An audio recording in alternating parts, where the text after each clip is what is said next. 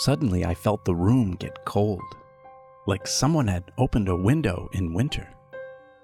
Then, out of nowhere, the cell door slammed closed. I'm Tom Stewart, and this is my paranormal story.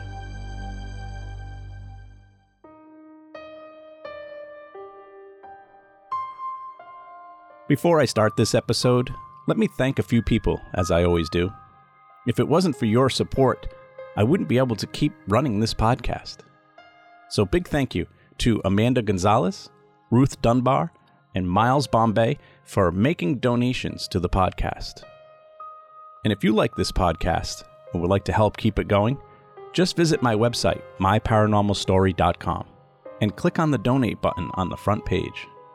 Or if you want, you could just buy me a coffee at buymeacoffee.com slash myparanormal. Every little bit helps, so thanks so much.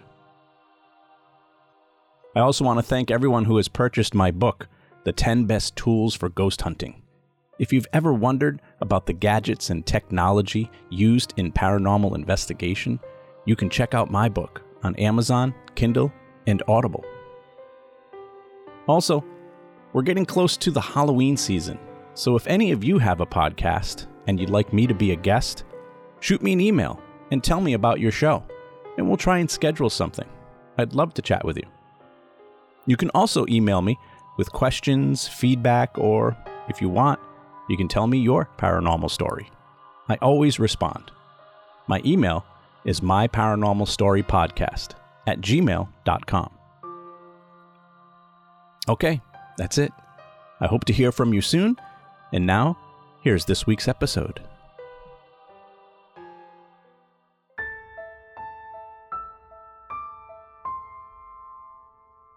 I was going through some old case files recently from when I was an investigator with Rise Up Paranormal. And man, did we investigate some old places.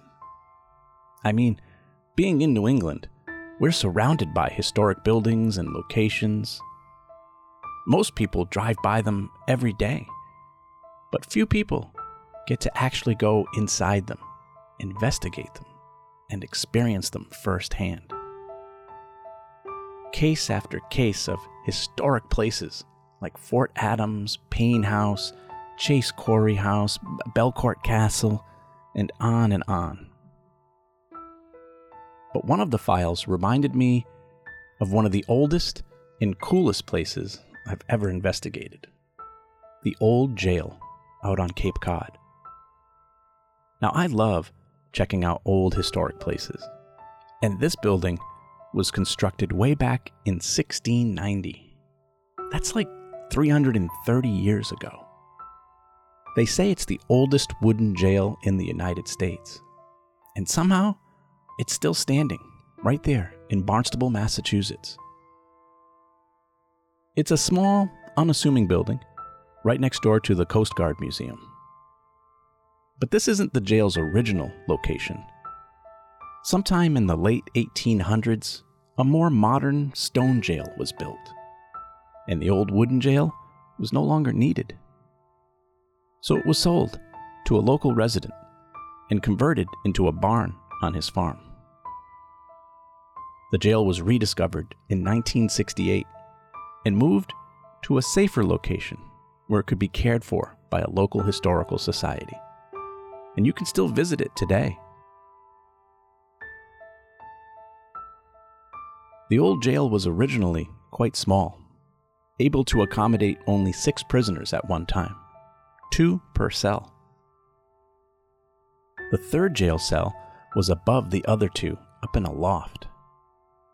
And over the years, it went through some renovations and even survived a fire. Some of the charred wood can still be seen in the jail.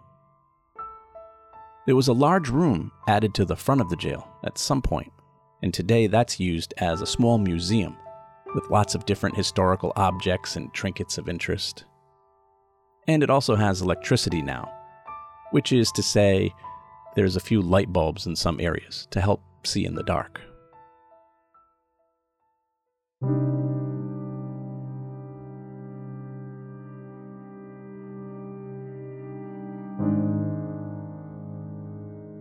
Most of the outlaws who did time in the old jail were men, mostly petty thieves and vagabonds. But some of the prisoners, out of pure boredom, I suppose, left behind carvings on the walls of their cells. Some wrote their names, some wrote dates, and some even left behind some crudely drawn etchings of their pirate ships, which can still be seen today.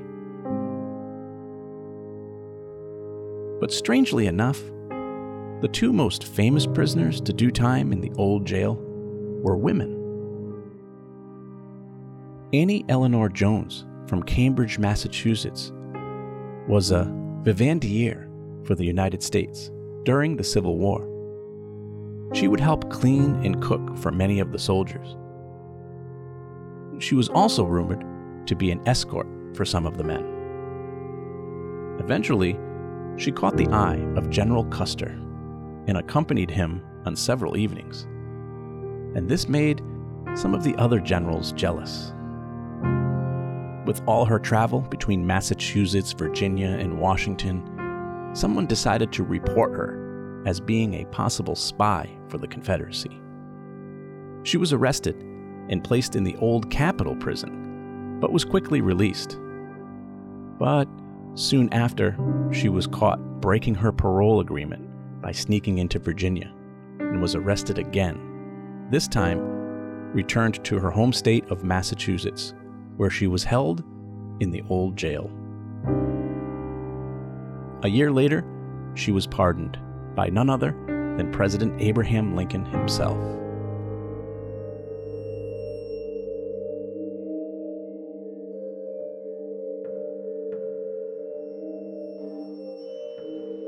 The second famous woman to have been imprisoned in the old jail was Maria Hallett, better known as the Witch of Wellfleet. Maria came from a well to do family in Wellfleet, Massachusetts, and was secretly the lover of famed pirate Black Sam Bellamy. And some say Sam became a pirate because of Maria. He had hopes of finding treasure and becoming wealthy enough to convince Maria's parents to let her marry him. So he joined a group of buccaneers, and after a violent coup, he took over as the captain and became one of the pirates of the Caribbean. Shortly after he left on his voyage, Maria discovered she was pregnant. But she refused to name who the father was. Her family and the town were so ashamed by her that rumors spread of Maria being a witch. She was quickly arrested and locked up in the old jail, where she would end up giving birth to a stillborn son in one of the dark old cells. She was eventually released from jail, but was banished from her hometown. She spent the rest of her life living alone on the shores of Cape Cod, waiting for her love to return. And Sam spent his days out on the ocean, raiding and pillaging dozens of ships up and down the coasts of the Americas. He eventually accumulated enough wealth to return home to his love in Wellfleet. But as he was sailing back to Massachusetts, his ship was caught in a nor'easter, and it wound up sinking just miles off the coast of Cape Cod. All but two of the crew perished, including Black Sam. And today it's believed that Maria's spirit haunts the beaches of Cape Cod, waiting for Sam. And some say her presence can also be felt in the old jail.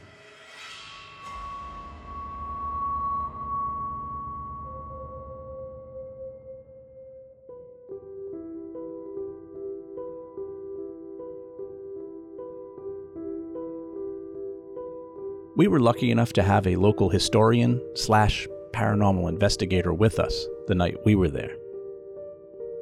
She could tell us all about the history and the many paranormal experiences people had had in the old jail.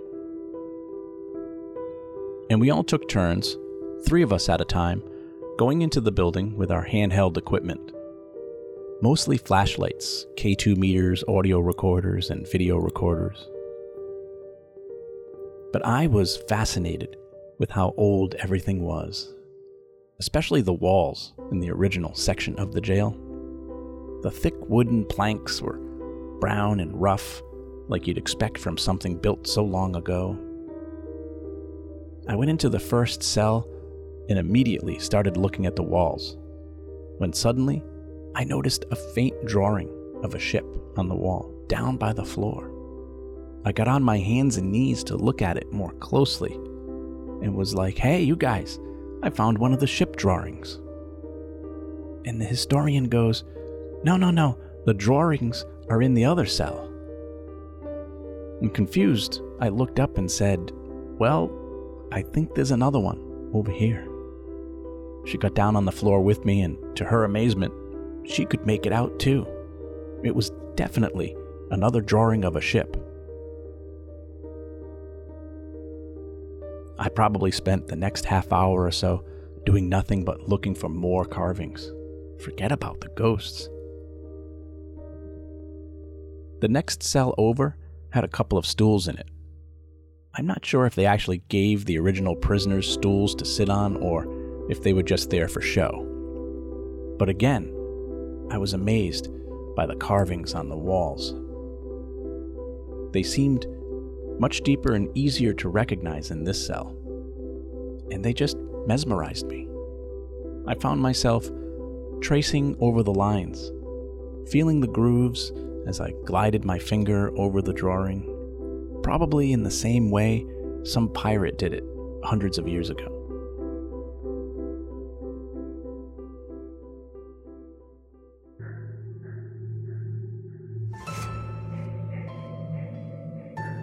The jail cells were small, barely enough room for two of us. There were no jail bars. Each cell was just a wooden room on all four sides, with a small wooden door, reinforced with metal brackets and two large bolt locks. Now, I'm a little bit claustrophobic, and that can be an issue sometimes while investigating. But I was really hoping to connect with an actual pirate on this night so we shut off the lights and began an EVP session in one of the cells. EVP stands for Electronic Voice Phenomena, and that's when paranormal investigators ask questions, hoping the spirits will answer on one of our audio recorders. Most of my questions were pirate specific. What was the name of your ship? Who was your captain? Did you bury any treasures? But what was more interesting was when we asked, If there's anyone else here with us, can you make a knocking sound? And sure enough, there was the knock. I mean, it sounded just like someone knocking on one of the wooden walls. And it happened a few times in response to our questions.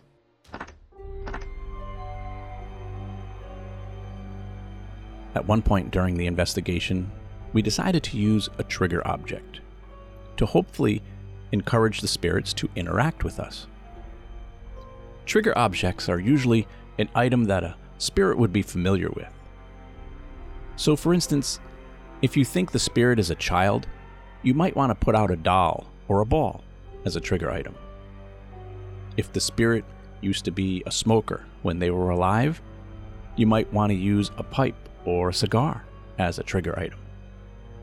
And well, since we were hoping to connect with pirates, we used a trigger item that they would be familiar with rum. We placed a shot glass on a barrel in the corner of the jail and poured some rum into it. And throughout the night, we would invite any of the pirates who might be with us to enjoy a shot. Now, we never made it a common practice to bring alcohol with us on investigations, but this was a special situation.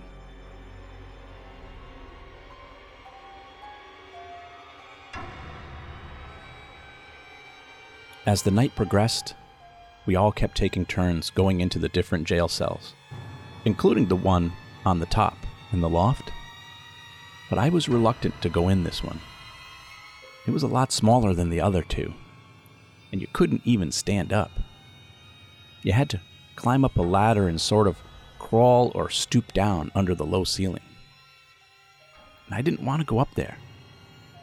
But eventually, I gave in to the peer pressure from the other investigators. So I slowly climbed up the ladder and just looked around from the top.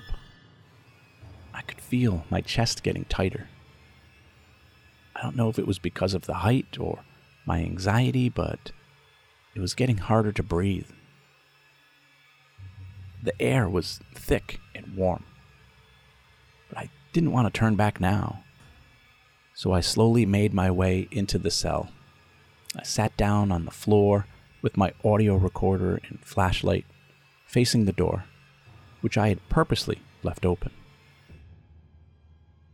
I could hear the investigators below me doing an EVP session and asking questions when suddenly I felt the room get cold. Like someone had opened a window in winter. And then, out of nowhere, the cell door slammed closed. Everything around me shook like an earthquake, and I panicked. As quick as I could, I crawled to the door, hoping it wasn't locked. And thankfully, I was able to open it. Both the investigators on the ground below looked as shocked as me. As fast as I could, I scampered down that ladder and never went into that top cell again.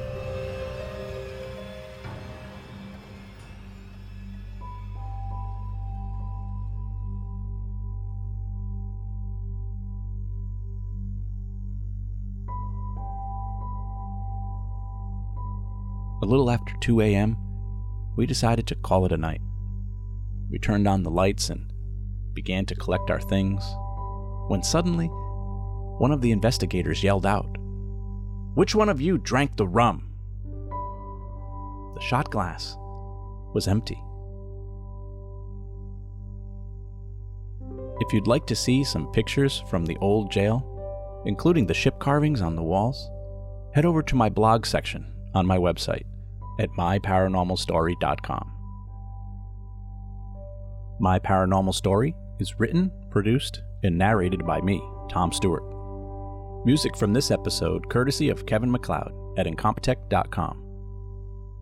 If you enjoy my stories and would like to support the podcast, you can go to buymeacoffee.com slash myparanormal or just click on the donate button on my website at myparanormalstory.com. I also have t shirts and coffee mugs for sale. Unfortunately, podcasts cost money, and your support helps me keep this podcast running. Thank you for your support. Please don't forget to subscribe so you'll know when I've added new episodes.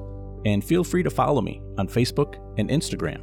Just search for My Paranormal Story.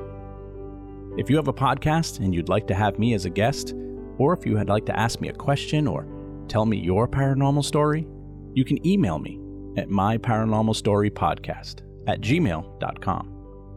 Thanks for listening. I'm Tom Stewart, and this is my paranormal story.